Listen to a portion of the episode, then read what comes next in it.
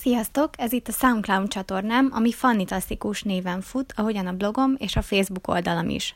A Fannitasztikus a nevemből ered, hiszen Fanninak hívnak. Ezt pedig egy szójátékból hoztam létre, ami arra utal, hogy én hogyan fejlődök, hogyan szerzek inspirációt, milyen életem volt eddig, és gyakorlatilag minden tapasztalatom, amit tanultam az életem során.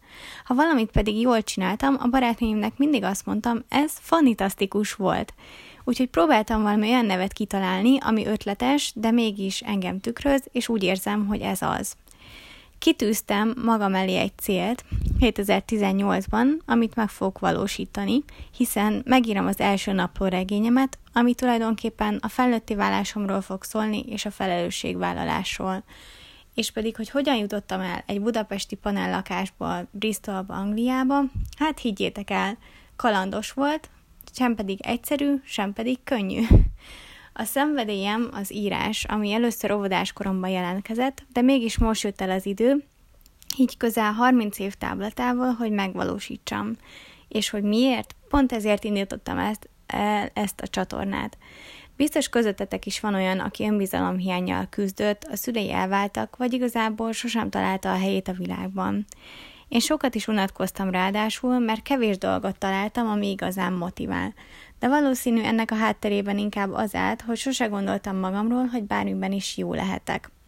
Továbbá rengeteg olyan döntés hoztam, mint például miért hagyod ott a főiskolát, miért kezdesz bele egy vállalkozásba egy főállás helyett, vagy hogyan oldod meg, hogy egy főállás helyett a hőodra, hobbidra, szenvedélyedre is legyen időd, miért választod a boldogságot, egy megfelelő átlagos élet helyett. Szóval igyekszem izgalmas dolgokról beszélni, és remélem meg fogjátok találni, ami hozzátok kapcsolódik.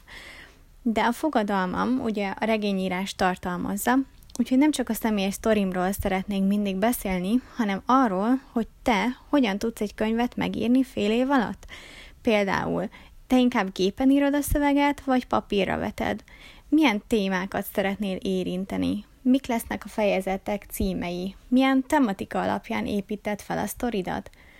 Kik a karakterek, hogyan alkotod meg őket, és milyen helyszíneket választasz a cselekményekhez? Illetve azokról is szeretnék majd cseppnyi bejegyzéseket írni, hogy kik a szakma nagyjai, és hogyan inspirálódhatsz ebből. Egy szóval minden, ami az elinduláshoz kell, a következetes munkához és a kitartáshoz, vegyítve háttértitkokkal és trükkökkel, úgyhogy tarts velem! Sziasztok!